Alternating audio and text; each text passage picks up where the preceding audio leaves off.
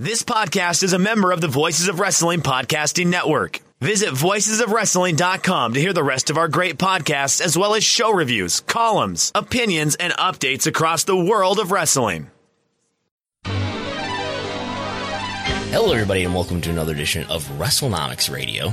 I'm Brandon Thurston, broadcasting on demand from Buffalo, New York, where today is Sunday, August the 1st, 2021. It's August the 1st, 2021, and today in Buffalo, New York, it is oh, in, in the high 60s, slightly below, below room temperature. And today on the program, we will talk about competition. Who is, what is, is anything, is everything. WWE's competition. We will talk about the, the recent release of a certain WWE superstar, the United States, and re- really everyone against Vince McMahon, the underdog, the hero of American libertarianism. The Gullo Report will go through uh, TV viewership. We'll talk about Domino's Pizza. We'll talk about ratings, quarter hours. We'll talk about CM Punk, the United Center, Chicago, Fox, Peacock, Nick Khan, the Kingdom of Saudi Arabia. I've got PWG here on this lineup and more. But first.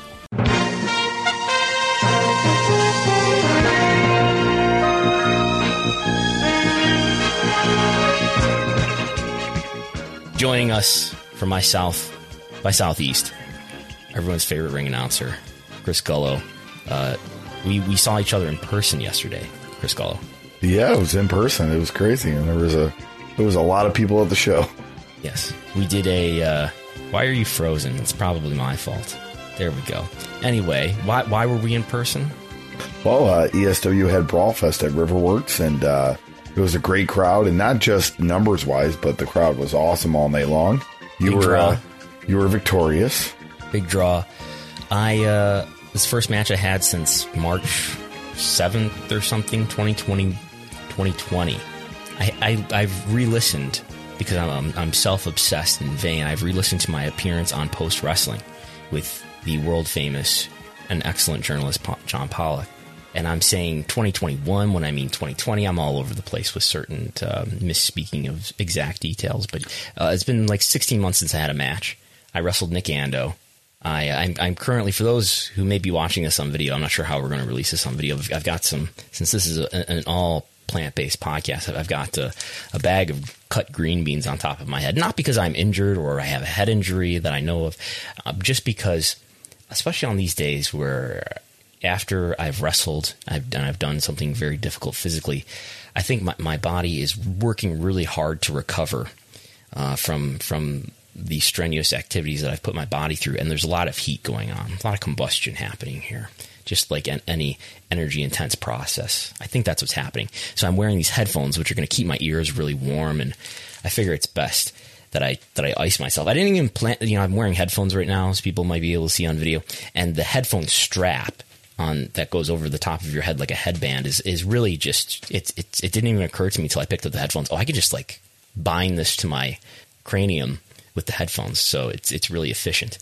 Um, I wrestled in the opening match, uh, and I was getting I was pacing around. My opponent Nick Ando had already made his entrance. Crowd sound, sounded pretty hot. Hadn't wrestled in over a year. I'm pacing around in the back at Riverworks, Buffalo, downtown. You can see the, the big Seneca, ta- Seneca One Tower off in the distance overlooking us. Um, grain elevators everywhere. Uh, and I'm, I'm, getting a little bit emotional, getting a little bit, oh, oh yes, we're going to mm-hmm. do it. And my music plays, and um, I think it really had something to do with the way that you introduced me, Gullo. I have to, I have to say, it, it it's all about you here. The crowd actually, oh, my fault. Me. The crowd did not. I, I would say it was you know 60, 40, not in my favor. They were they were not really happy to see me. They were, I was really emotional and enthused about having my first wrestling match, but then this audience, um, they really spoiled it for me. And but I think it had something to do with how you introduced me. I don't think it has anything to do. I think I gave you a very fit uh, introduction. Uh, I think I was like, "Yeah, hey, it's Brandon Thurston." You know, it wasn't like, "Oh, it's Brandon Thurston." I, I, think they were expecting me to be introduced as as the world's foremost uh, independent expert on professional wrestling business, and they were dis- disappointed. It's, it's sort of like if you go to the United Center and you tease you're going to bring CM Punk there and then you don't. I think that's it's, it's a similar effect. Mm. So we had well, a little uh, test run of, of what, what might happen if AEW does not bring CM Punk to the United Center on August 20th. You need uh you need the big WrestleNomics logo on your gear. That's what you need.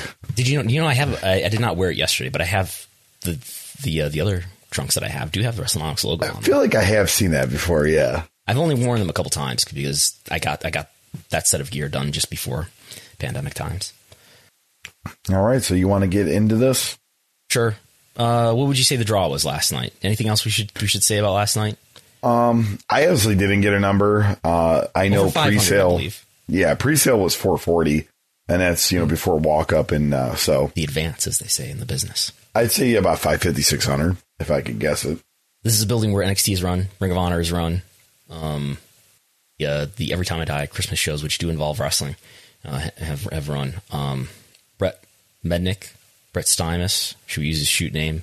Yeah. Now an official Buffalo wrestling promoter. He has run his first after all these years, more than ten years as a wrestling promoter. It's it's him and Pedro Martinez really duking it out in history for the best Buffalo wrestling promoter now, and now he is actually a Buffalo wrestling promoter, having run a show actually in the city limits. But anyway. Um, I got to make a correction. The pre-sale was 441, not 440. I know if I don't say that number specifically, Jonathan Ash, a listener, will call me out on it. There we go. A correction. So, yeah, we have some slides here to go through.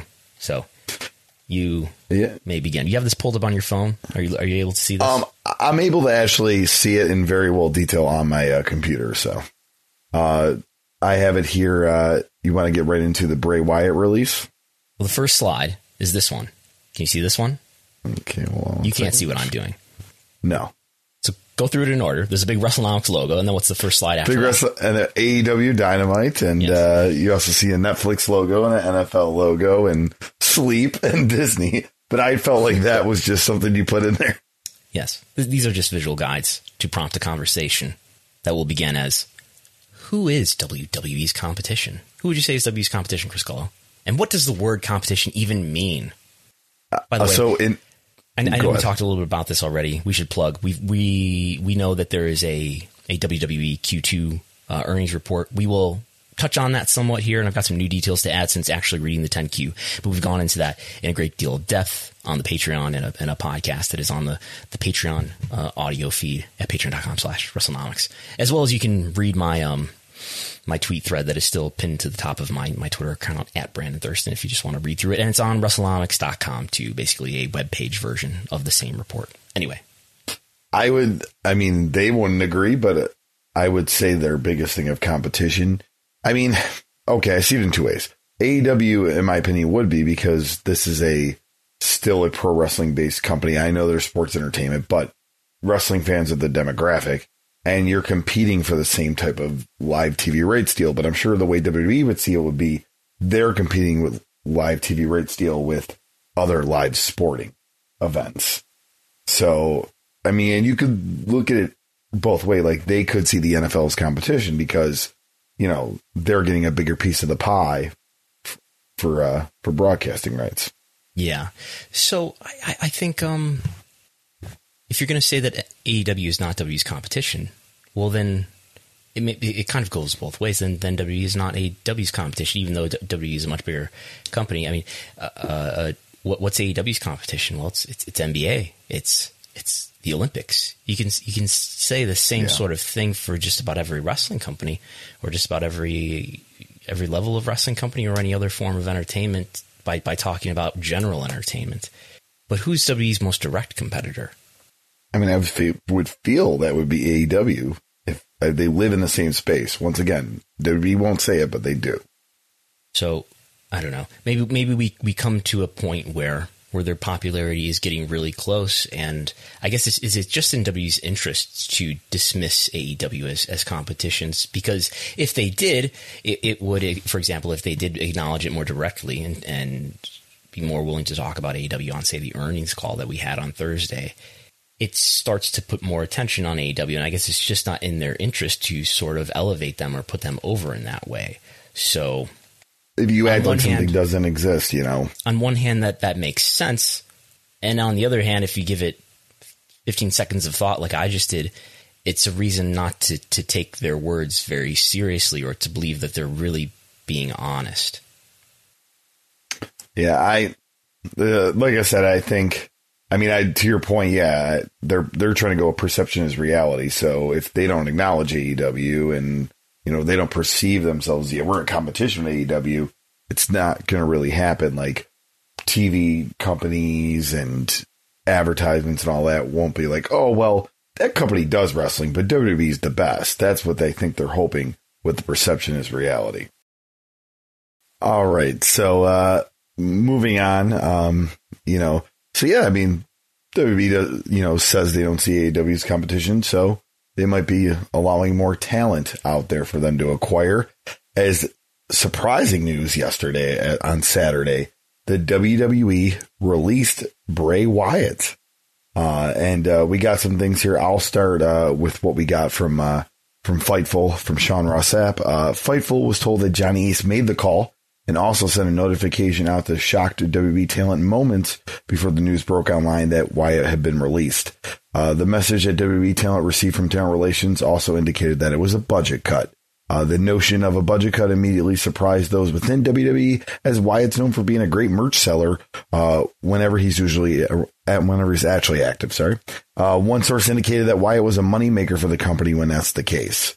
Um, and I don't know if you want me to get into Mike Johnson stuff yet or take a pause. Yeah, go ahead. Read read, read the PW Insider bit. All right. Yeah, so this from Mike Johnson, PW Insider. Uh, one source pointed the uh, finger squarely at WWE President Nick Khan and CFO Kristina Salen, stating that they are so obsessed with the company not being in one iota in the red on the financial ledgers that even after the most recent financial quarter, uh, there had been a push to cut costs where the previous regimes there would have been more leniency. Uh, others noted that Wyatt and Vince McMahon's relationship behind the scenes ran very hot and cold at times, and that McMahon has given Khan the ability to run things far more than anyone else has historically been able to accomplish. So there was likely less of a pushback over the idea of cutting a big money contract from the ledger. Another source pointed out that Wyatt's 90 days would run out the week before AEW's full gear and how Vince McMahon may have been very prophetic about handle, handing AEW other assets during yesterday's media call. Yeah, that's it's something that we did not touch on on Thursday night. Uh, that and it wasn't. I guess it wasn't totally clear to me exactly what the words were that he was saying at the very end of his his statement there uh, when he was being asked uh, by Brandon Ross on the, on the Q and A about uh, about AEW, where, where Vince says, "I'm paraphrasing, but I think I'm pretty close here. That uh, I don't know what their investments are in, in terms of talent, but perhaps we can give them some more, or something like that. Um, I feel like I missed that. Like I said, it, it, it, wasn't super clear to me at the time, at least what he was saying. Yeah. So we, we didn't really discuss it. And it we're we're kind of digging deep in, into reading into the, the, the the bits and pieces that Vince actually gives us into what he actually thinks. So it's it's a it's a bit of uh, trying to blow up something that maybe doesn't mean that much, but um, maybe he knew. I guess is is the is the, the natural thought. Maybe he knew that they were going to release Bray Wyatt uh, in two days. Maybe I don't know. Um, I think it would be a mistake for AEW to pick up Bray Wyatt. I think there's the the the AEW audience and the AEW potential audience. I think generally did not like this gimmick. Um, I I don't know. He, he, there's probably more for Bray Wyatt to do in wrestling if he wants to do it, but uh, I think it would be a mistake to to to bring him in. Um, but I think that same fan base beloved the cult leader gimmick. The I, fan base? Uh, the, the, the AW fan base. I think they're the fan base that loved the cult gimmick that he did, like that he was the cult leader, the, you know, the with the Wyatt Whalen family. the only the old Whalen yes. gimmick. Yeah, yeah. I I mean, I could be far off, but I feel like that was accepted in that community. Yeah, but I, I think the the Bray Wyatt brand has been enhanced with some very pro WWE fans and graded with some WWE skeptical fans, let's say, uh, with this ever since the Fiend gimmick, or at least since the Fiend Hell in the Cell Seth Rollins yeah. match. Uh, I, I see this as the same for Strowman. Uh, they looked at that downside guarantee and was it worth yes. it? And right. they just they cut costs, and that's yeah, it, you know this is a Nick Khan move. I I think that's I'm skeptical of this this idea that yeah. it's Nick Khan that's doing it. I, and and, he, and uh, this why I wanted to to uh, it just makes you, sense with cutting costs. Why I wanted sort of why I wanted to have you read these uh, the, these notes from PW Insider, where one source pointed the finger squarely at, at Nick Khan and Kristina Salen.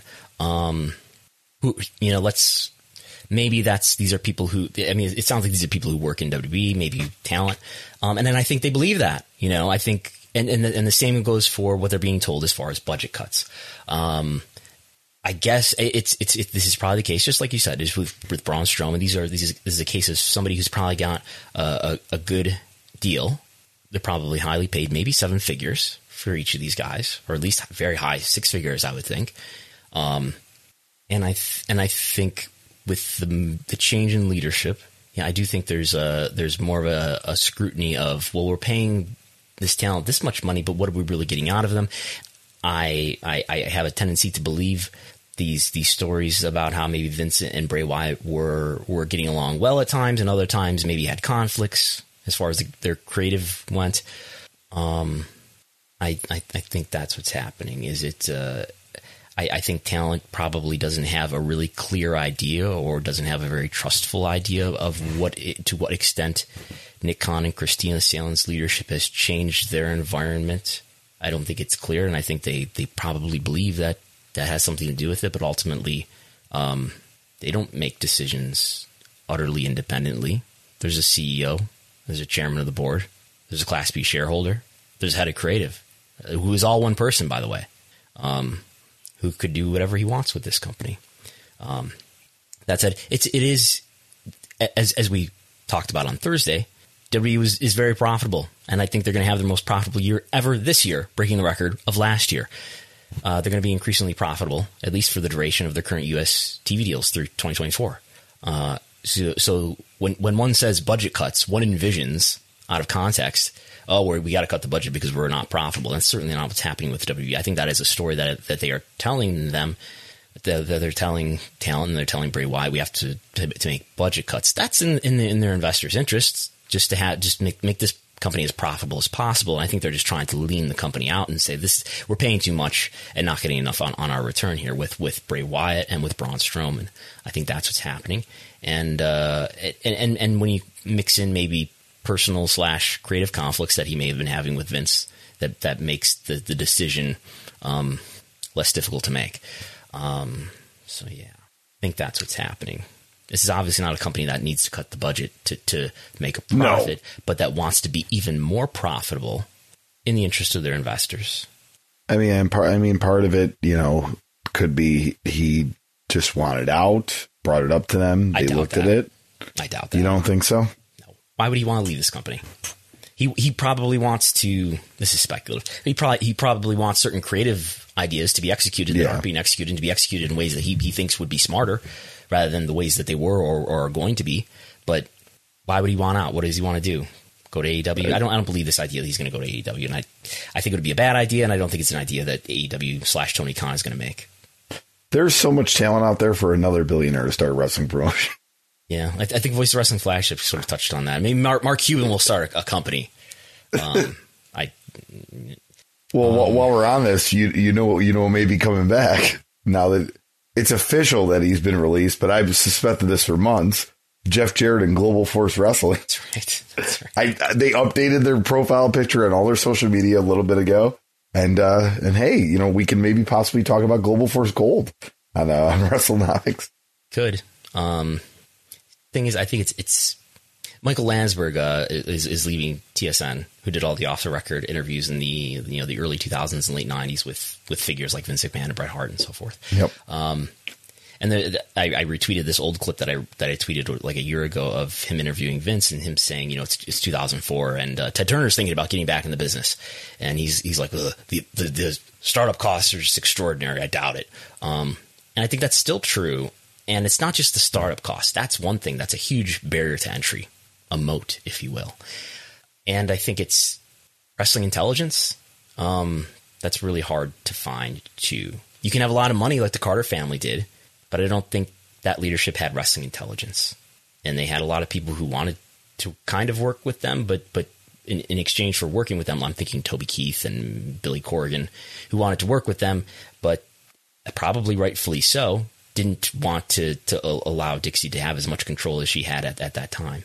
Um, wrestling, for whatever reason, well beyond just this the example of TNA. But TNA has, has been the most prominent example from the year of 2002 to about 2015 or so.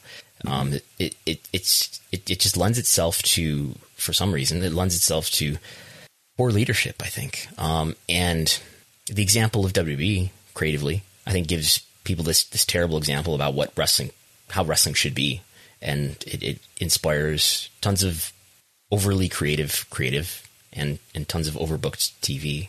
That's, that's all streaming out of, I don't mean video streaming. That's all streaming out of uh, the Monday Night Wars, where these two companies became very competitive head to head and unloaded all their ammo on each other, and, and we're still unloading ammo on, on, on our viewers, even though uh, there's no more head to head competition in that way. Or there certainly wasn't from 2002 to 2015, and that's nonetheless how how how TV was booked with star versus star, and uh, an increasing number of of prime time core hours for viewers to try to watch, and you sort of uh, when we were growing up in the 90s, you had one hour, maybe another syndicated hour of, of TV, maybe another hour once Raw got there in, in, in, prime time before it was the Monday Night Wars, where things just got to move more slowly. And now, you know, you're you're going through what what would be a years of year of storylines in yeah. a few months because there's just that that cycle moves so much faster because there's so many more hours of core content to produce.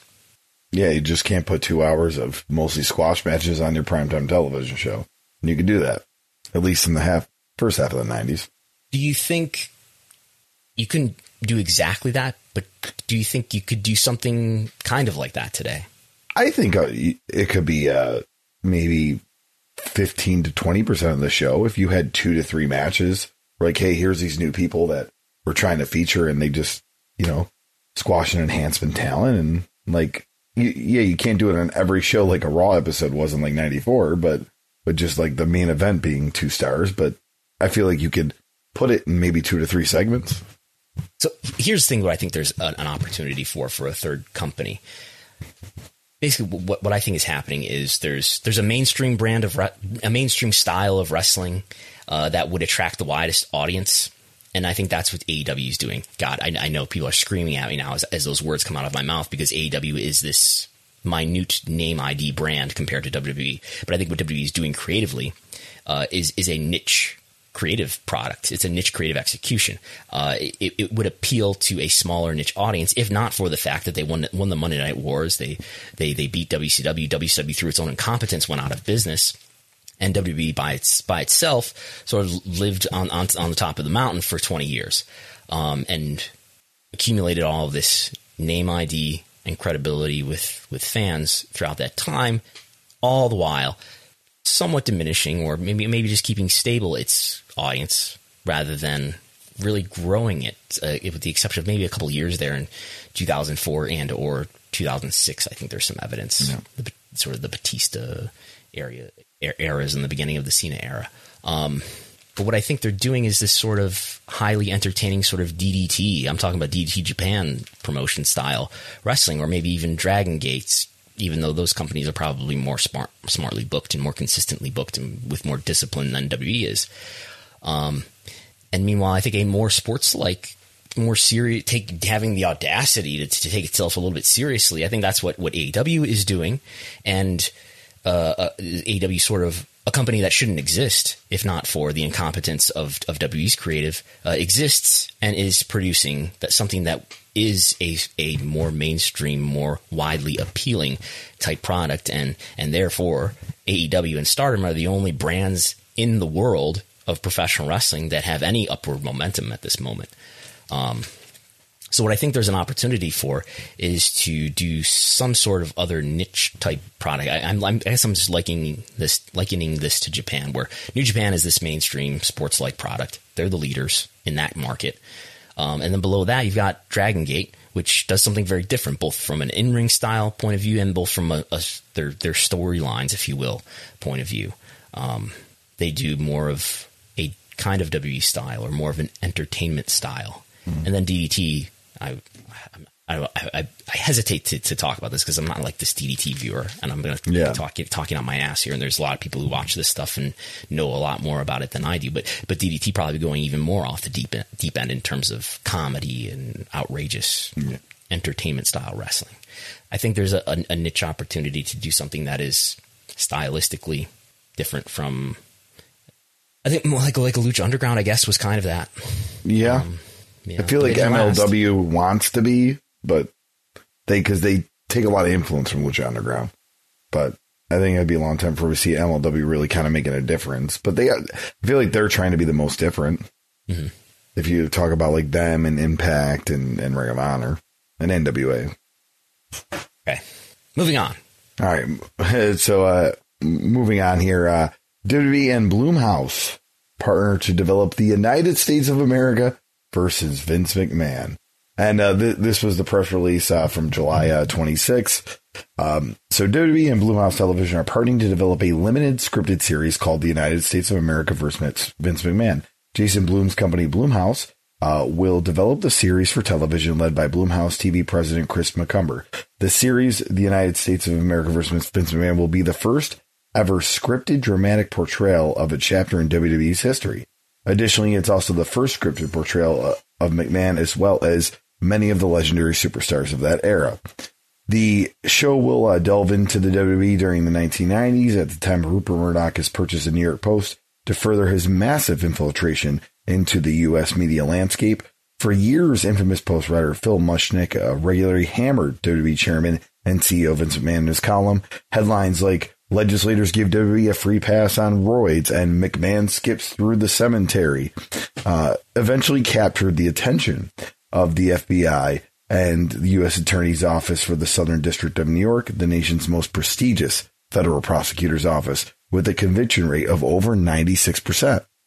In 1994, the U.S. government indicted McMahon for allegedly supplying anabolic steroids to WWE talent. McMahon, uh, with his liberty at stake, two school-age children at home, and with the WWE on the brink of bankruptcy, refused to take a plea deal. Ultimately, McMahon stood trial and was acquitted unanimously by a jury of his peers and went on to build a multi-billion dollar global sports entertainment empire.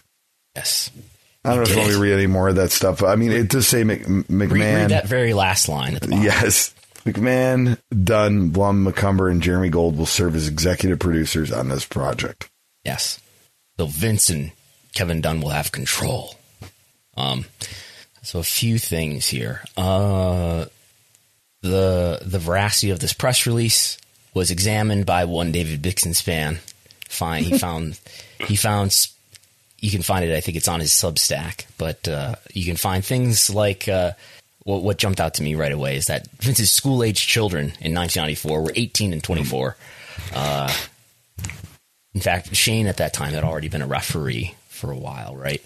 Uh, in the early 90s. Uh, the uh, so Rupert Murdoch at the time that Phil Mushnick was writing at least some of his columns, Rupert Murdoch did not even own the New York Post yet. Um, more on that in a moment. Rupert Murdoch. Uh, a few other things here. Chris McCumber, the Blumhouse TV president, was president of the USA Network uh, at, at, until about a year ago, I think. So this is someone who has dealt with Vince and WB for a long time before this. So you can see the social connection there. Um, yeah, it's uh okay. So what what else do we have to talk about here? Do you remember Chris Gullo? Pandemonium. Did we talk about this on Thursday? Because I've talked about this with. We Paul. talked a little bit about it on Thursday. Yeah. So I, I, don't know. I guess I'll just run through this very quickly. Then Pandemonium is, is this film uh, that I think in 2017 or so was announced to be this this film on the life of Vince McMahon with purportedly Bradley Cooper in the leading role. Uh, that seems to be shelved. It's uh, another McMahon centric project. Stephanie McMahon's memoir, Lady Balls, which had to be retitled, and then they they changed the release date. I think this goes back to like 2016 when this was originally announced. There's like there's photos of Stephanie at her desk with papers all over the place, and and she's you know she just finished the draft. That's never been released.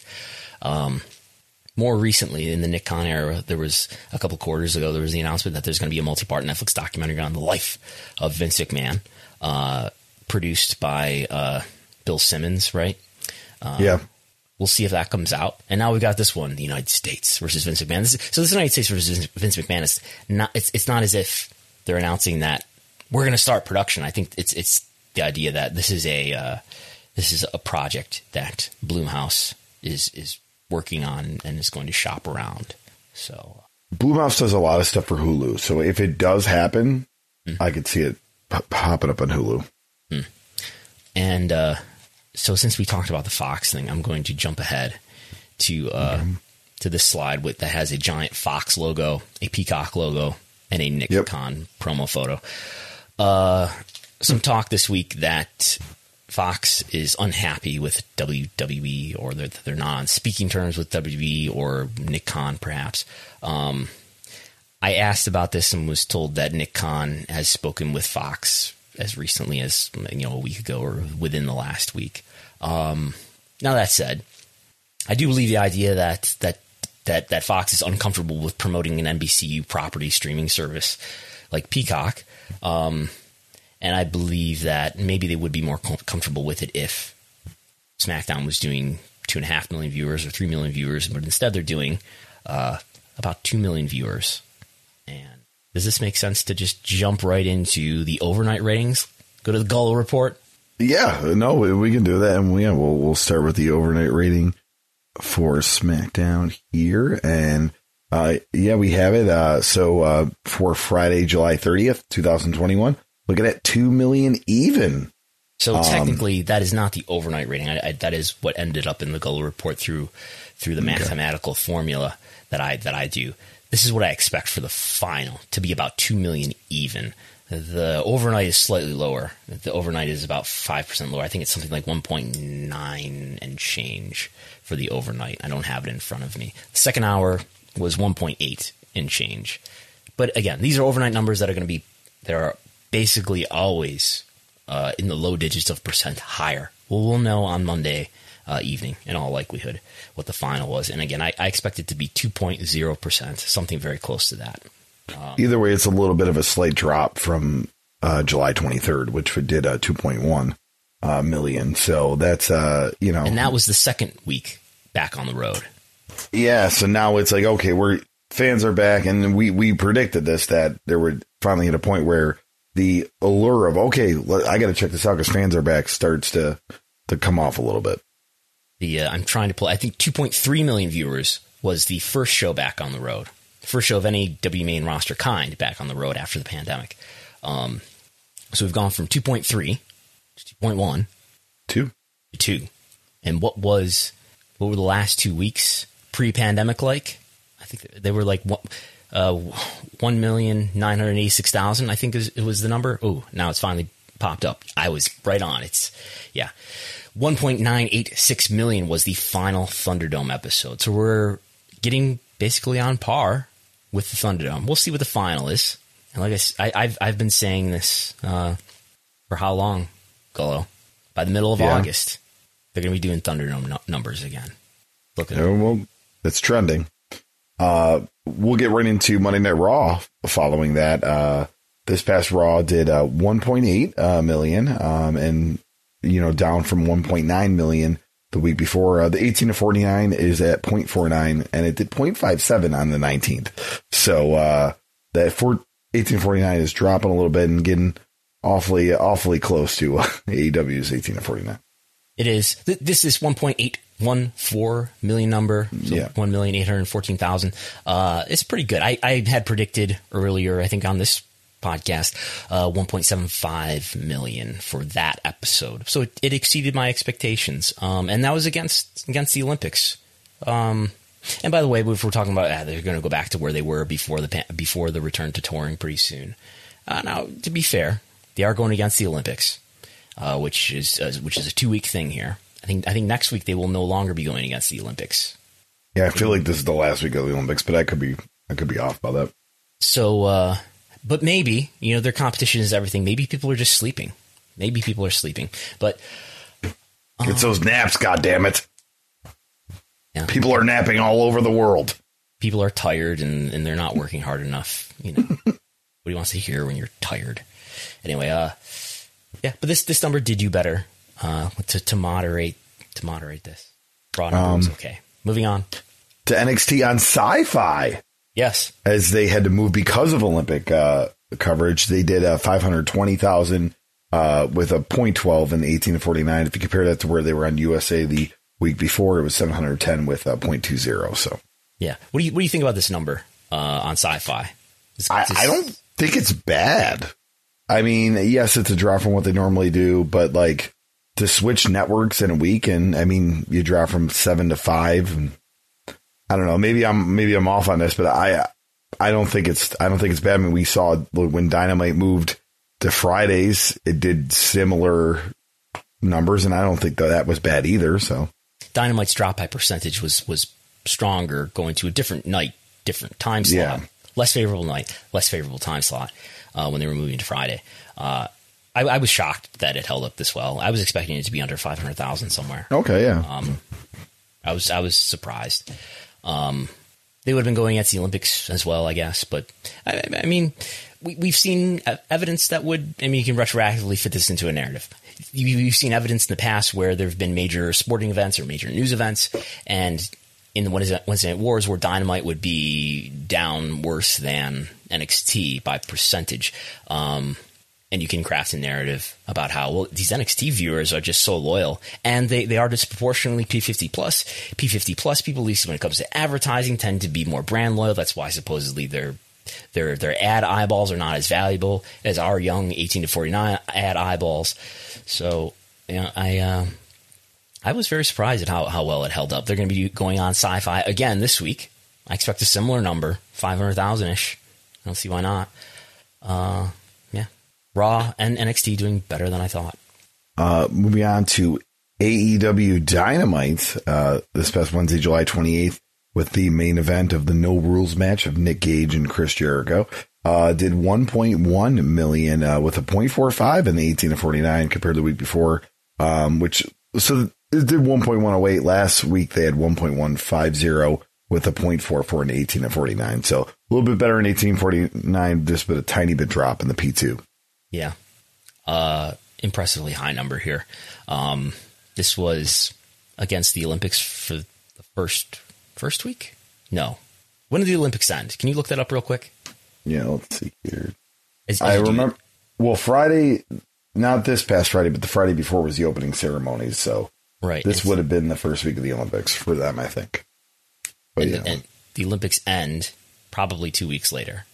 Anyway, anyway, while you look that up, it is it is notable as you mentioned earlier, Gullo, that they did a 0.45 in the demo, which is is the equivalent to 582,000 viewers, higher than the week before at 575, slightly slightly higher, uh, slightly lower total viewership, but AEW and TNT loves them some key demo, so th- no reason to think they wouldn't be very happy with this number. Um, getting pretty close to Raw's number here. Raw, and this is a Raw number two that I think is sort of still has some momentum from the return to touring, whereas AEW does not have that novelty effect in, in their favor here. So I think the, the the sort of environmental external advantages are more in Raw's favor. So what I'm seeing is as time goes on, August, Lord knows in, in September, when the NFL is, is, is back on Monday nights, I think we're going to see these some of these numbers get very close. Um, uh, Friday, July 23rd to Sunday, August 8th. Sunday, August 8th. That's okay. So we'll be going against the Olympics again this week. Everybody will be, but then Yep. then, then this coming Sunday, then it's done. Yes. What, what do we have any other excuses lined up for bad viewership after the Olympics? Is there anything else that we can point to? Uh, baseball is going to be heating up in the month of August. You know, people vying for playoff spots. Are people are, do people sleep more in August or something? Do they take more naps? Maybe. Is there like a big uh, streaming thing happening or something? Anyway, uh, All right, and then uh, let- just uh, do do impact. Yeah, impact. Um, for this past Thursday, uh, 113,000 with a uh, 0.2 in the 18 to 49. A week before, 100,000 with a 0.04. So, uh, not much of a difference. I mean, up 13,000 overall in the P2 plus. Uh, you know, I, I, I'm not sure on this episode. I'm not sure if like Omega and them were on it or whatnot. Um, but, uh, I know they were leading into their, their, uh, homecoming, I guess you could call it a pay per view or whatever, but one of the events they have on their streaming service. Do you remember when we talked last week about how the, the median viewer was? I think it's. We can probably go back and look here. If I go back to the spreadsheet, if if it will, if it will view, I have all this stuff going on on the uh, on the WrestleNomics laptop. Uh, the the median viewership last week was 48, which is unusually low for for Impact. The, the deal with Impact now is we're, we're talking about a show that's doing just over 100,000 viewers. Um, so the sample that determines that number is pretty low. So I think we're getting some real volatility in, in the results that we're getting here. The median aged viewer for this week's, this past Thursday's episode of Impact, you can't see this on, on, on your screen, but I can see it on mine. On the WrestleNomics spreadsheet that patrons have access to. The median age, the median age for Impact, take a guess, Chris Gullo, for this past Thursday. Um, 48 last week. well, it was 48 last week. Yeah, the week prior. This week, though, what? 41. 41? That would be the lowest I've ever seen. Okay. Instead, this is the highest I've ever seen. 60. So who knows what's going on there? Impact impact viewership is not is not trending in a in a way that is encouraging right now. I mean th- this this P eighteen forty nine of twenty one thousand uh, is is less than half of what they did the week prior, coming off of the off of the pay per view with the Jay White angle and so forth. So uh, not trending in a, in a in a great direction here, but something to honor as we move forward. All right. And we Then we got just some, got some graphs, and then you can some graphs. Yeah. and then you can just talk about the the quarter hours, um, or I can if you want. Let's see here. Uh, yeah, if you want to get into the quarter hour chart, I'll let you present it the way you want to. So the peak quarter hour was at 1.2 million viewers. That was the third quarter that it, it, it included the finish to the elimination match between the Dark Order and the Elite. Then we had this massive 20% drop off that was present on every demographic that I have data for. Why? Do you have any idea, or have you read already, Gullo? Why is there this massive drop off in in the third quarter from eight thirty to to eight forty five to the following quarter from eight forty five to nine o'clock? Do you have any guess? I, I do not. Is is it just because so it the the changeover from that from one quarter to the next is in the middle of a Santana and Ortiz FTR match? Yeah. Is, is something about that match that's an anti draw? in the hobby, it's not easy being a fan of ripping packs or repacks. We hype ourselves up thinking "Ah, maybe I can pull a Ken Griffey Jr. rookie card, but with zero transparency on available cards and hit rates, it's all just a shot in the dark. Until now. Introducing slab packs from arenaclub.com, the only repack that provides real value, a complete view of all possible cards, and clear hit rates for each one. Now, when I buy slab packs at Arena Club, it finally feels like I know what I'm getting. I was able to open an Arena Club slab pack, and and I'll be honest, it was a lot better than what you normally do. Say you go to a card show and there's a random innocuous brown bag of cards, and yeah, you can open it and look, it's going to be junk. You're you, you know what I mean? Like you know what you're probably going to get in those. Maybe you find that fun. And sometimes I do. Sometimes I like just opening up cards and saying, "Ah, hey, look at some random cards, or whatever." But if you're really in this game to to find value and find particular cards, it sucks to have to buy these mystery packs, and it ends up being, you know, almost nothing, you know, nothing of value. Not with Arena Club. You can display again of all available cards, hit rates, grading, so you know that when you're opening up the slab pack, you are going to get something valuable. You are getting something good. And Arena Club, in addition to having those great slab packs we just talked about, is also a marketplace for card collecting, buying, trading, selling, displaying, all that sort of stuff. But those Arena Club slab packs, man, they are revolutionizing the repack game with transparency. After your pulls are revealed, they'll immediately be placed in your vault for safekeeping or trading and selling, and you can have them officially graded by Arena Club as well. So again, uh, sending these things off, it's going to be officially graded by Arena Club, and the Arena Club grading process is accurate, fast, and transparent with full grade rationale provided and explanation of how your card was scored. So whether you're buying, selling, trading, or displaying, Arena Club is the card collecting platform that you have to check out. So right now, I've got a special offer here for Voices of Wrestling Network listeners. You can get 10% off of your first purchase by going to arenaclub.com slash VOWnet. Again, that's arenaclub.com slash VOWnet. Now, that's a crazy offer. That's 10% off a $400 slab pack. $40 off right there. 10% off your first purchase. No matter what that purchase is, 10% off. Again, that's arenaclub.com slash VOWnet. Arenaclub.com slash VOWnet for 10% off your first purchase on Arena Club. And we thank them for sponsoring the Voices of Wrestling Podcast Network.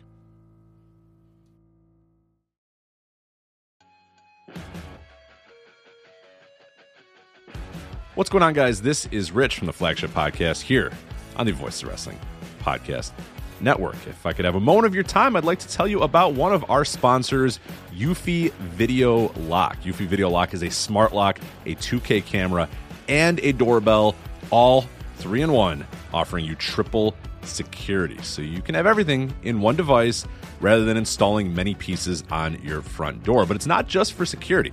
The Eufy Video Lock is also for convenience. No more concerns about losing keys, and you can assign passwords to your family members and see them coming back home via the integrated cameras. Some other great features we love about the Eufy Video Lock is it is easy to install and set up with just a Phillips screwdriver, no drilling required.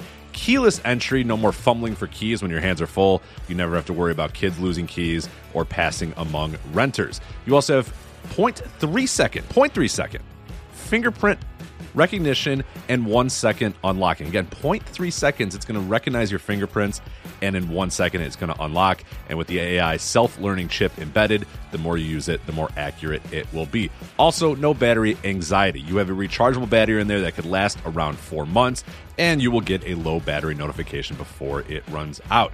Uh, passcode unlocking a remote control with a 2K clear sight, see who's at your door, and control from anywhere through the Eufy app. With enhanced night vision, you can have optimized view even in the evening. You can also secure your package delivery by view and two way audio.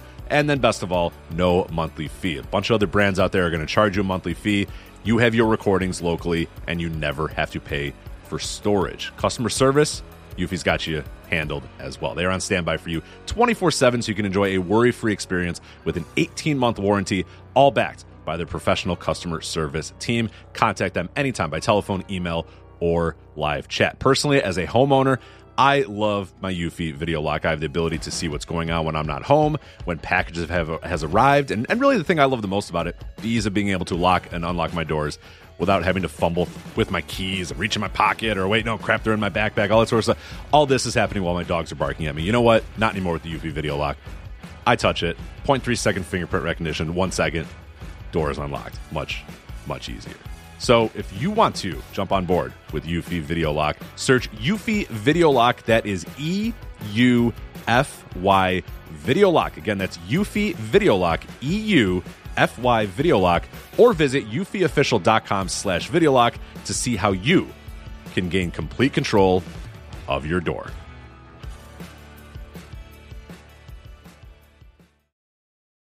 Or or everything else in that quarter uh, that included that big decrease in viewership is a Britt Baker promo, the United Center announcement, followed by the, the Sting and Darby Allin promo. Any any guesses there? I'm, I'm, it's probably just a, like well, I know the United Center announcement was a, was a thing, but uh, they made they expected something different out of the United Center announcement. So what happened? So I, I posted this. I got I got the data. I reported the data. I was dumbfounded why there would be a twenty percent drop, and then I'm, I'm told uh, by many people who say they are DirecTV customers. Oh, yes, the DirecTV thing, yeah. Who during the uh, the Santana and Ortiz versus FTR match uh, for a few minutes their feed was interrupted. Um, so that seems to be the issue there.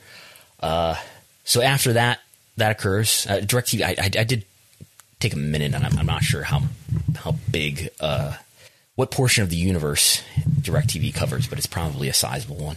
Um, is it 20%? Maybe. Um, it is the only sort of national MVPD uh, besides Dish. Does Dish still exist? Dish Network? Yeah.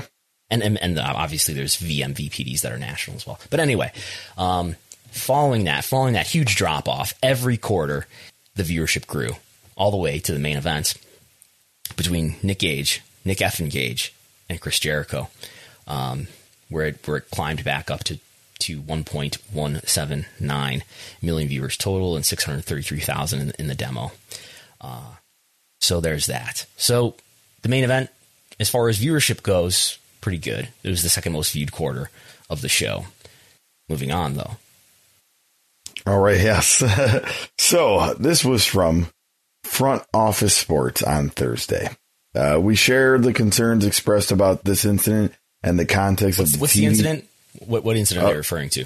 So while Nick Gage was cutting up uh, Chris Jericho at a pizza cutter, they did the picture in picture commercial break where the commercial was a Domino's commercial where they sliced the pizza with the pizza cutter.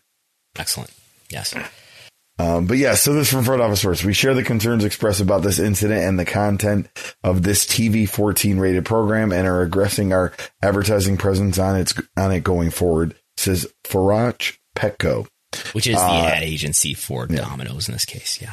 On Friday afternoon, sources said that Warner's Media ad sales team was trying to mend fences with Domino's and its agency partners, arguing that the placement was an unfortunate coincidence and Warner Media hopes that the world's largest pizza company will again buy commercial time on TNT's next AEW Dynamite telecast August 4th. Uh, Gage himself weighed in Friday tweeting, Sorry, Domino's, didn't mean to offend you. Guess I'm too ultra violent for TV. And I then think, uh, this- I think uh, I, I, think somebody should uh, request uh, a cameo from Nick Gage to Domino's if they haven't already. he, he, might have to try to hype Domino's up, make him feel better. Um, and then uh, this is from late night, early Friday uh, um, from uh, from David Bixenspan on Substack. According to a screenshot shared with Babyface vs. Heel, a reporter from a mainstream publication, in reaching out about the story, explicitly said that WWE had contacted them about writing an article on the Domino's AEW situation. The, the Bix is reporting. I don't know if that's the the verb, but make it, it, it it's questionable, I guess, that uh, WWE is trying to uh, uh, push push a story out there. AW, uh, that that AEW's you know it's violent and uh, and look at what they did here with the pizza cutter and Domino's here, um, but they're not competition. Did you did you think that a week ago we Domino's would be such a talking point in the professional wrestling world? No, yeah, and I, I saw uh, Austin Karp from Sportico sort of quote tweet the front front office sports uh, article sort of burying Domino's, saying, "Stop whining. Uh, you, have gotten such great exposure from this." I didn't see anything disparaging. Like my favorite was someone took the Domino's logo and put MDK in it, like MDK held. So uh, I'll, I'll, I'll read this next one. So I talked to somebody this week who uh, who works in the ad business, and uh, they said that you know this person believes that, this won't really affect AEW at least for now, but it it, it does affect Warner Media slash Turner. Uh, if if Domino's withdraws, they could just reinsert you know insert another advertiser in Domino's place. Um, if AEW can, continues to put out this type of content, then that's when you'll see a reduction in demand. As in, if the content becomes a problem, then you'll have brands specifically asking Turner to not run on AEW. And this hurts Turner more than AEW, this person said, uh, you know, this person has been in situations like that before. And usually what happens is that the advertiser would ask the network to correct the issue and give them another spot to air somewhere else on TNT. Uh, these types of issues also happen quite often for TV. You usually see brands pulling out of news, I'm guessing like Fox News or something like that. Uh, and for digital media, it's, it's usually when somehow uh, undesirable content breaks through safety measures, like when ISIS somehow ends up on YouTube. Um, in, in, terms of content, what's always top of mind for, for this person as a as an ad buyer was would it damage my brand if I aired on this particular show? And most of the time, the answer is no. Having a violent match or blood isn't particularly damaging, and to my knowledge, I'm not aware of any other brand in the ad agency I work for has ever pulled ads over wrestling or combat sports. Also, as an ad buyer, uh, we also have the TV parental guidelines in mind when buying cable, so a violent or bloody match wouldn't be a surprise. Uh, from experience, TNT would will be in tr- deep trouble with the media agency that buys ads for Domino's. And again, that that agency in this case, according to Front Office Sports, is this four oh man. Uh, four acre is how you say that. Four acre. Oh, I dash. said Faraci like it was some crazy Italian. Uh, Faraci. I think that's what it is. Four acre Petco one of the uh, Draper. Um, she works for them. So yeah, I, I yeah. think it's I, I, I sort of discussed this on on post wrestling with with John Pollock, but I think it's uh it's sort of a uh, it's a creative choice that AEW and, and Turner need to weigh. Um, I, I, was told very early on, in, in, soon after the launch of AEW, uh, sort of when blood and guts was a talking point because uh, Vince had said it on a on an earnings call. This is before Dynamite ever de- debuted on TNT, but but they had done stuff through BR Live, um, which is a Turner product or a Warner Media product. Um, that uh, you know Turner had given them some reassurance as far as violent content that they should just do what they think is the best for their show to put on the best possible show. Um, I think this particular issue with Domino's is sort of a result of of a viral video, you know, it, and the and the coincidence, which is probably just a coincidence. I don't think that's anything that they intentionally. Nobody planned that. It wasn't like, yeah, product placement. Let's get, get the pizza cutter in there, and then we'll do the picture in picture thing. I think the ad just happens to be there. Uh, unfortunate coincidence for them. Uh, yeah, and I think that you know everybody got a laugh out of that, and that was shared widely on social media, got a lot of attention, and that was you know brought to the attention of certain people, maybe brought to the attention of of the media relations team at WV, maybe. Uh, and and so this is something that uh, that the ad Yeah. agency and Domino's have masked out. I don't think this is going to be something that really goes far. Um, I feel like you'll see a Domino's commercial on Dynamite again, maybe even this week. And I also, you know, and and I, I I also feel like it's not like they're going to be doing these death matches every week. Like as far as I know, Nick Gage isn't signed to a contract. Like No. he's, you know, so. And here's the thing: if you were watching a true crime show, and like the person's carving up somebody with a pizza cutter, and then it goes to a Domino's commercial, would there be outrage? No.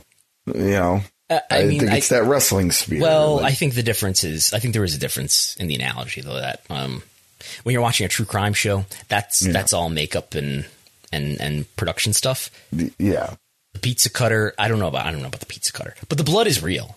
This is not fake blood. yeah. no, no, it's not ketchup back. It's now, now, on the other hand, you could say the same thing about UFC or Bellator, and that that's not fake blood either. no.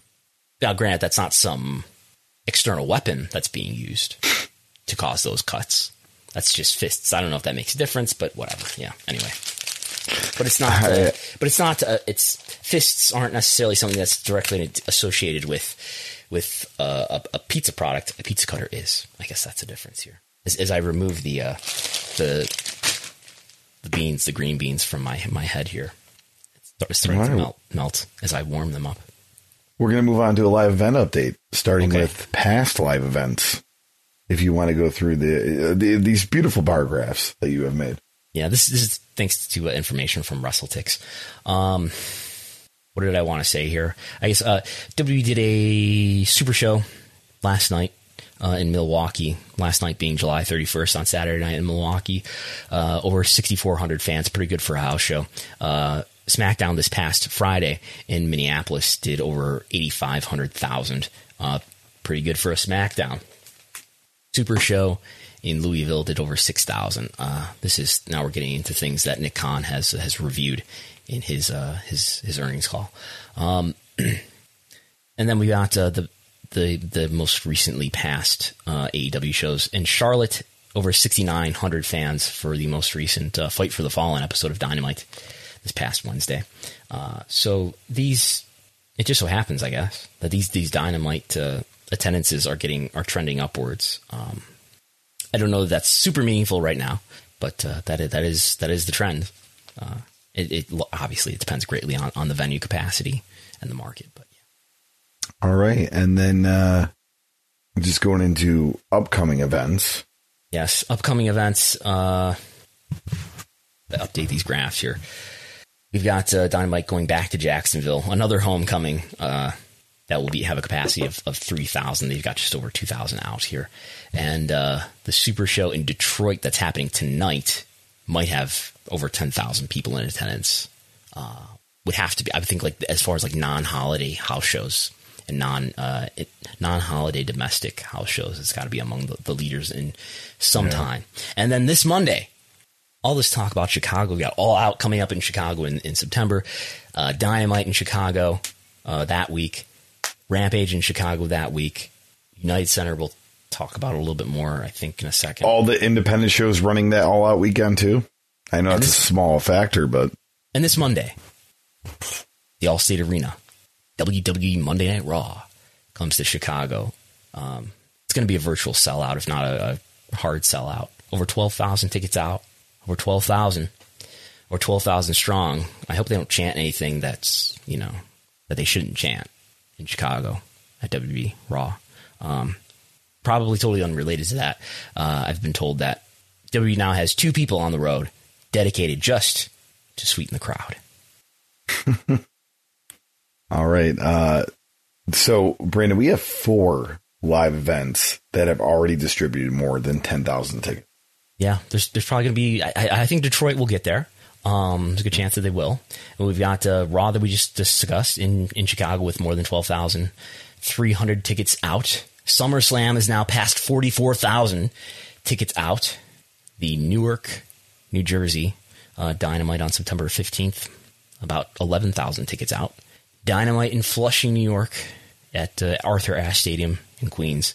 Somebody's got to explain to me what it, what exactly the municipality municipality categorization is between Flushing and Queens here. But anyway, September 22nd, uh, almost 17,000. 16,952 is the current count from WrestleTix for tickets distributed for that event, which will be the most attended event in AEW's relatively short history. Um, and we'll have, uh, I think, the, the United Center. Um, we could skip these line graphs and just jump right to the United Center. Um, okay. Go ahead and read that. All right. So this is, uh, let's see here, from our, our good friends at uh, Takes uh, on AEW at the United Center August 20th, uh, AEW Rampage. They are saving some seats for Monday. How many we'll have to wait and see. But as I mentioned in the previous post, if they've sold more than 10,000 with a setup of 13,000 plus, that means 3,000 or less will be available Monday and should sell out instantly. Yes. So all these tickets, uh, United Center is bigger than the other venues like the Allstate Arena or the, is it the Now Sports Arena where, where the, the Dynamite, the Rampage and the All Out will happen. That's the former Sears Center where All In also was. Uh, the United Center is almost never run for TV, I think, due to, due to union issues because it's in the city of Chicago. Um, you know, Sears Center slash Now Sports Arena is in Schaumburg. This is in Chicago. This is where the Bulls play basketball. Yeah, is this their first NBA arena? Because they normally do colleges. It might be. It might be. Yeah. Um, yeah, this is a bigger capacity venue in Chicago than the other venues in Chicago that they're running. Um, somehow this was all pre-sale.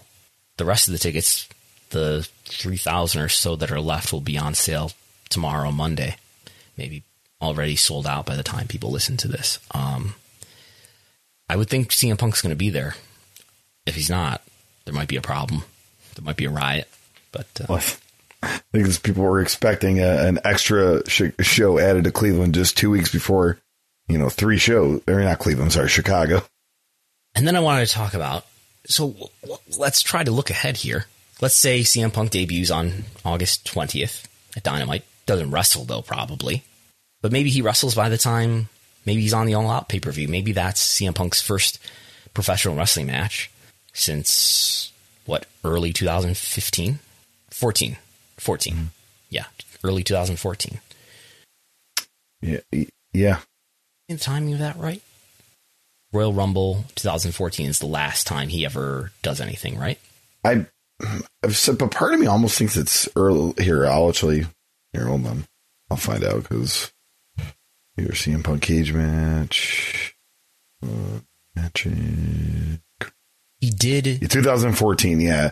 So it's yeah, it's um, it's a it's a Royal Rumble. Yep. Yeah, yeah, he has that, the. Uh, that's it. M- remember the video that came out that uh, WWE uploaded to YouTube as an unlisted video that sort of showed in slow motion uh, CM Punk's butt t- to sort of show that he didn't have a cyst on his body or something like that because he was he's claiming that he had had an issue that uh, Doctor Amann didn't give proper attention to or something. Um, anyway, all right. If he wrestles so. on the pay per view on All Out in what is that? That's early September sometime. I mean, it's yeah. like September sixth or something. Um, what is that going to draw? It depends greatly, obviously, on the rest of the card. It depends greatly on who his opponent is. It depends greatly on how it's promoted, what the angles are promoting it, and the, the sentiment around the match. But let's say, I think it's reasonable to to expect uh, maybe he wrestles Darby Allin just because why else would you have Darby Allin do that promo saying even if you're the best in the world on Dynamite right after the United Center announcement? Um, I could see CM Punk being interested in wrestling somebody like Darby Allin.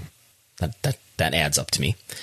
Um, what does he draw on pay per view? At this point, the the biggest AEW pay per view is Revolution at 135,000 buys, according to me. Maybe higher according to others. But uh, what do you think it yeah. breaks 150? Yeah, I think it does. Yeah.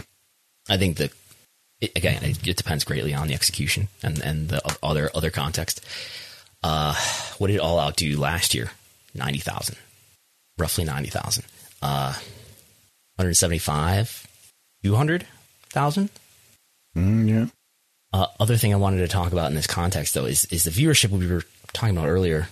If you have, and, and I think they do have CM Punk, I think they, I, I think they would be insane to do anything other than already have CM Punk under contract and then book and advertise this United Center with hints all all around that CM Punk is going to be there. I think they have CM Punk. Uh, if they didn't have Bryan Danielson, I d- I don't know why Tony Khan would would ha- say no comment in relation to both of them in, in an interview that he did uh, recently. Uh, now, here's my thing though: if he's going to be there, and you know, just previously talking about like Time Warner was with surprises and all that, do you think we know by the 13th, the first rampage, that hey, next week CM Punk will be in the United Center, or do you think we'll? Um, I don't know. I think that's a calculation that that that, that is debatable. Yeah. Wh- which way is there more interest? You're you're already going to sell out the building, so you don't need it for ticket sales. Do no. you? Is there is there more buzz and talk that leads to stronger viewership by leaving it amb- ambiguous but strongly implied, or by being explicit? I think if if the reaction was weaker, yeah, yeah, just make it explicit. Yeah, but but the, people will tune in expecting it and not have to have it out there publicly. Uh, so what, what, I'm trying to get to here, I, th- I, think it's it's almost certain to me that they have CM Punk. It's less certain to me that they have Dan- Bryan Danielson. Sorry, I'm, I almost pulled JR. JR, JR is going to have such a tough time with that. But anyway, I think uh, I think it's pretty confident that they have Bryan Danielson too, or or he's almost a done deal at a minimum. Uh, and what's that not just going to do for you know what we were talking about pay per view a moment ago, but but TV ratings, especially in September and um, I know they're not competition, but but in, in terms of the comparison between Raw going against Monday Night Football and Dynamite, with the addition, let's say, hypothetically speaking, of CM Punk and Bryan Danielson and the other momentum that they have, um, assuming that they continue to be at least as well booked and well produced as they are currently, which by most by most by many people's perception, assessment, judgment is is, is pretty good. All right. Uh, you want to move on uh, to uh, our uh, friends in Saudi Arabia? Uh, yes. Go sure. ahead. Sure. Yeah. So, uh, according to Andrew Zarian, and uh, John Pollock has checked on this and said he heard the same thing. October 21st will might be the next time that there's a Saudi event. We got some encouragement. We got some encouragement on that on the on the earnings call. We did not get a date or an explicit announcement. That yes, we're going to go back, but but Kristina Salen affirmed that the the current financial guidance on their adjusted EBITDA, their profitability, uh, assumes that there will be a Saudi event before the end of the year. Um, what was it called? Just international event or international something? What would they call it? This is perfect. So, do, do, you remember what the euphemism is for Saudi Arabia event? I, I, I, like I said, I know it's international something. I keep forgetting uh, what the second part is. Large scale international event. And That's it. Large scale international. Okay. Yes. I've got a great mnemonic device for you, so you will never forget this. large scale international event. Just just just think of it as as an acronym. L large scale international I event E L I E lie. You, will never forget it now. no, I will not. oh. Moving on. Moving on to our uh, friends at uh, WrestleTix. Uh, so yeah, the, these are, are, the. We already talked ahead. about it. That, that that's right. There's there's there's twelve thousand three hundred and sixteen tickets distributed for the United Center. We can go to PWG here. Um, yes, PWG, tonight. tonight. Yeah. Go. Oh, go ahead. Yeah, you can lead into it. Oh, I don't know. PWG has its first event in how long? Do you know? Um, since 2019, they did not run anything in 2020. Uh, let me see here what they're, or at least I, I don't recall them doing that. Let's see here. They're doing Mystery Vortex with no announced matches, right? Uh, tonight, which is Sunday for us, tonight uh, at the Globe Theater. Uh, I think Meltzer has said that there's AW people that are going to be on the show. I'm sure everyone listening probably has access to, to who that is at this point. Um, September 26th, uh, no, I'm, so- I'm sorry. They already got the future events in there. I'm sorry. Uh, December 20th, 2019. Yeah, yeah. No, So that's definitely pre-pandemic. Uh, and and we're still going to. Here we are, 2021, and this is still going to be a DVD product. Obviously, it's a live event, ticket product too, which they do. They're doing well with probably, but um, still going to do DVD. Now, we're, we're just going to only be able to speculate here, but. My, my understanding originally why PWG had to be a DVD product and could not be a streaming product or a pay per view product was that you know at the time they had they were booking uh, Evolve wrestlers who had Evolve contracts, and they were booking Ring of Honor wrestlers who had Ring of Honor contracts. That only allowed them to appear uh, on pay per view or iPay per view for for those companies that they were contracted to. So they couldn't. So the PWG sort of had no choice if they were going to book that talent. They had to. They but it was okay to do it as a DVD.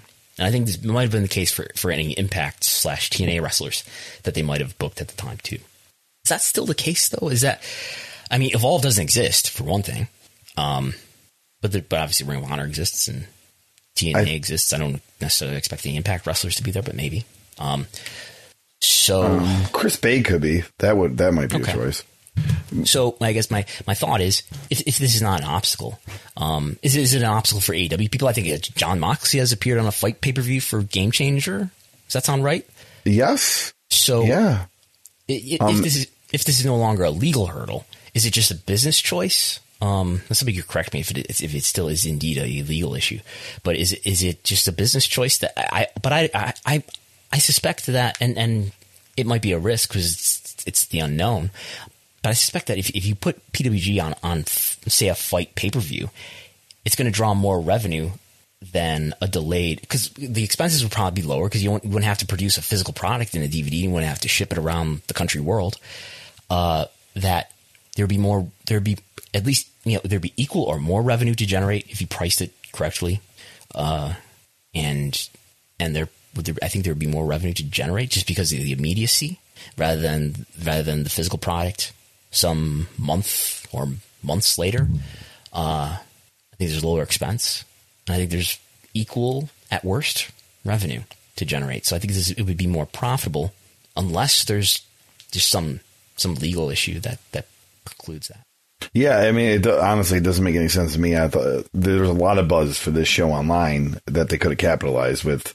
I mean, even I- an IWTV live stream, which you know, but you talk about you see contracted Ring of Honor, Impact, and AEW talent all over these independent shows recently that are on IWTV and some are on FITE.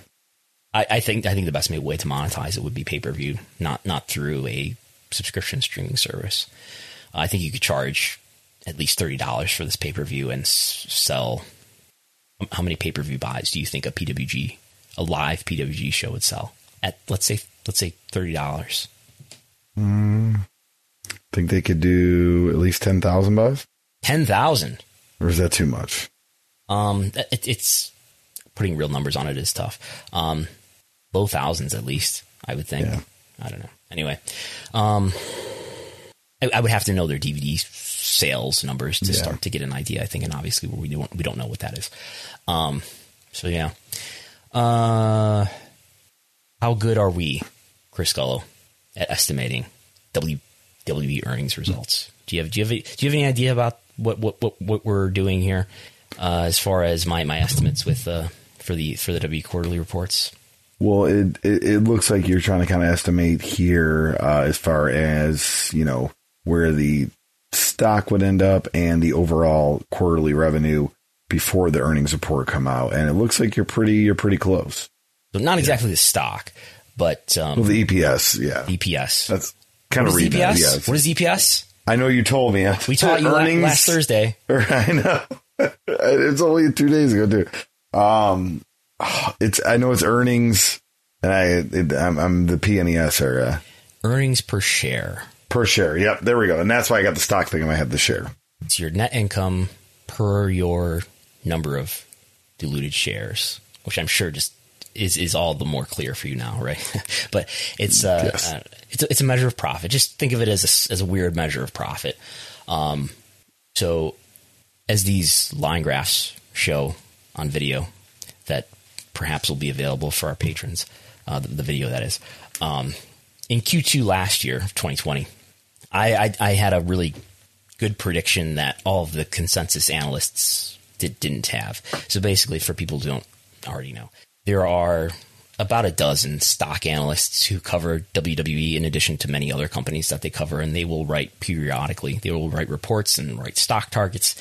I, I do not feel comfortable yet doing a stock target. I don't understand that that world that well yet, but I do feel comfortable enough to do do an EPS estimate and a revenue estimate and a lot of other hard financial number uh, estimates. And um, so last year in Q2, there was the issue with the, the performance center saving a lot of expense for WWE, and I think that the the the analysts did not did not anticipate that or understand that, and and I I did more so. So everybody was too low on their EPS to estimate. They were too low on their profitability expectations, uh, while I was much closer. I was within ten percent, and they were two hundred and forty six percent off. Um, so my estimates going forward from that have they the average analyst though has been closer than I have for th- from that point for the next three quarters, uh, except for this quarter where I was right on, uh, and they were they were pretty close too, but I was closer uh, in terms of the EPS and the revenue. But part of uh, at least on one of these occasions though i wrote my estimate or i you know I, I did my estimate in a spreadsheet and then i looked at what the consensus analyst estimate was which is basically just an average of everybody's estimate together. Um, and i was like oh i'm way different than them. Maybe they know something i don't. So i went back and redid it. And then i ended up being uh, further off, and I think I was closer in the first place, maybe even than they were. So anyway, this is uh, something we will we will monitor for for those uh, who th- who think I'm like this. Uh, I'm, I'm better than than the stock analysts on this. Well, not consistently, not quite yet, but on some occasions. All right, and we do uh, have some uh, more notes, quarter to 10Q notes here, um, and stuff that we'll start with this. WWE appears to have withdrawn investment in Tap Out. Yeah, there's a there's an interesting line in there that has some accounting language that I don't feel comfortable deciphering as far as did did WWE lose money on this investment or not. But they, it looks like they're they've gotten out of their investment. This, this, would be an investment that would have been adopted in the George Barrios era. Now we're in the Kristina Salen era, who is the chief financial officer for WWE, and they're no longer. Remember all these these tap out commercials that you get between every segment on a WWE yep. pay per view. Uh, W appears. Uh, it's not explicitly said that it is Tap Out that they have withdrawn their investment from, but it is a clothing and lifestyle brand because they, they they're apparently not required to to name the the company that they're investing in, but they just sort of refer to it. And I'm very confident that it is Tap Out that they are referring to. But anyway. Uh, R- WrestleMania ticket prices on average were uh, $161.35. Yep. Read the next one too. And the WrestleMania venue uh, merch per capita was thirty-two dollars and nine cents for a total of one point three million. Yeah, so that that's a huge number. I'd be curious if that that is the highest merch per cap for a wrestling event ever. Maybe not though, because this was a two-day event, and a lot of people would have gone to both events, and you're dividing the paid ticket sales by the merch sales, and you got a lot of people who are individual people who are represented twice there. Um, so maybe some previous WrestleManias could have been higher, but that that's the highest number I've ever seen in, in quantified um, for a wrestling event. Usually it's ten dollars for a WWE event when you when, they report for their their events, all of them together, house shows and TVs together. Um, WrestleMania ticket sales were on average, uh, WrestleMania ticket prices on average were $161. Uh, the gate that they ended up reporting was not the gate, but the, what they reported in the North America ticket sales line, which the only events they had were, were the two day WrestleMania events, were $6.7 million. I reported based on the, the receipts from Tampa Bay Sports Authority, $6.2 million. I'm not sure why the discrepancy. Um, but that's, that's worth mentioning. I was, I was, I'm apparently different from them by $300,000 or the, the, receipts are different from them by $300,000. Um, I don't think there's any, anything nefarious there, but but I don't know why. Um, next. All right. Uh, next, we have a footnotes disclosing 8.1 million spent on severance. Confirms that TV, digital, and uh, studios were consolidated in May, as reported earlier. So to be paying uh, over eight million dollars just in severance to uh, to consolidate and to budget cuts to to run a more lean operation, whether, whether a redundant worker in uh, in in the media department or whether you're Bray Wyatt, budget cuts. And then, uh, lastly, here, uh, someone, uh, maybe NBC Universal owes WWE 50 million as of June 30th. So one of these cryptic details that we get in the 10Q, the big quarterly report, uh, is that they will tell you if there is a they have an accounts receivable line. If you've ever taken a, an accounting class, you know there's accounts receivable means the this is the money that is owed to me by others, um, and they tell you among other details this this is a, how much money we are owed in total from all of our customers, and then if there's a customer uh, who owes you more than ten percent of your total accounts receivable, they will tell you that okay, our, there is in this case there is a customer who owes us more than ten percent. This customer owes us forty four percent.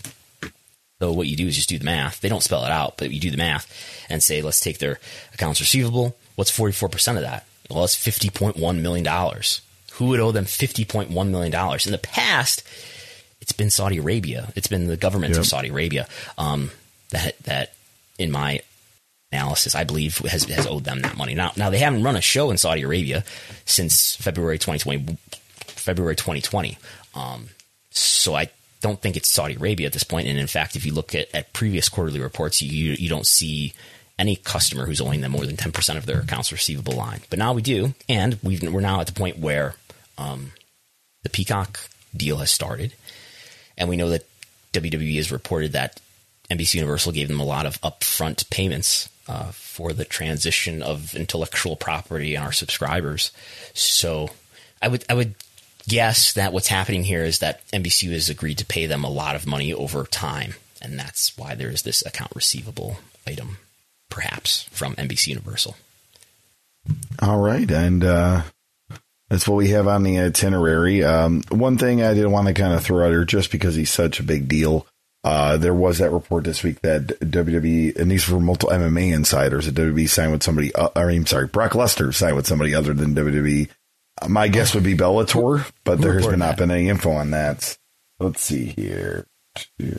Well, multiple MMA insiders in, uh, on the uh, Wrestling Observer Figure Four Weekly board. Okay. On the this is from Dave on the board. Yeah, but the, yeah, but this is also being retweeted by everybody, including our own Voices of Wrestling. Uh, kind of retweeted the report. So, okay. um, I don't think it's a wrestling company. My my prediction would be a be Bellator. They're kind of looking for another big draw. So, yeah, could be. Yep, Brock sort of feels to me like somebody that AEW shouldn't touch, but I don't know what they would do. Yeah, but other than that, uh, I I, th- I don't think there was anything else significant. Kind of brought up the Jeff Jarrett thing just because where does Global Force Wrestling come in? Is that a thing again? Which it could possibly be. So, I mean, in, in this era of cryptocurrency, uh, Global Force Gold, go, go get it. Yeah, it does. A, it comes with Jeff Jarrett NFTs. There you go. Yep. So. Okay. You any plugs? Um, yeah, uh, you can, uh, reach, see me, uh, well, check me online at, uh, Chris Gullo. I'm at, uh, Twitter, Instagram, and Facebook. Uh, upcoming this Saturday, I'll be in Binghamton at the X for Sorry We're Open for Excite Wrestling. I think it's like a 3 p.m. That's start the name time. Of the show. Yeah, Sorry We're Open. Um, what, what, what is the X? Is that the, the, the place in the mall?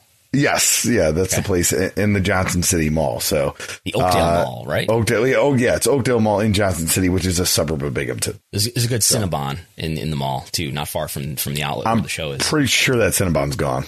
Oh, it's gone. I'm pretty sure. What can you eat at Cinnabon? well, I'm just saying for yeah. omnivorous people out there. For, for omnivorous people. But I don't know um, why you gotta gotta preclude our omnivore people with your, with your sorry, vegan militism. Just your excitement for Cinnabon surprised me. so, but uh, yeah, no, I'll be there. Um, it should be a fun show. Uh, they did these like seminar uh, events. Well, not not events, seminars.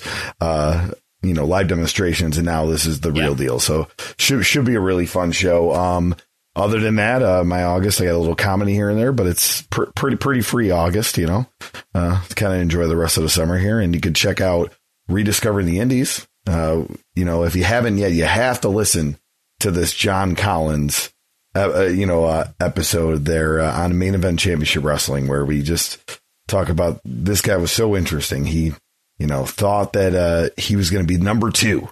He was going to replace WCW and uh, hire Sandman as Booker, and hilarity ensued. Not really caused by Sandman, but hilarity ensued.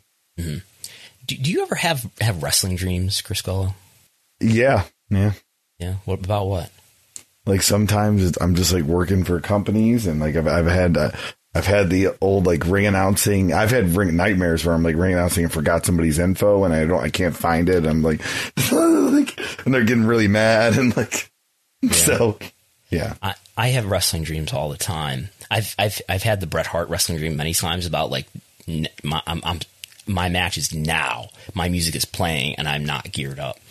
Um, I had a wrestling dream recently about. I also had one last night, but but I also had a wrestling dream like a week ago about uh, we were we were doing a, a, a a show for a company called Southern Tier Wrestling at a grandstand in a, in a at a at a big fairgrounds, and uh, the promoters had put together a, a cage, but not just any cage, they like a Hell in a Cell style cage, totally over the ring.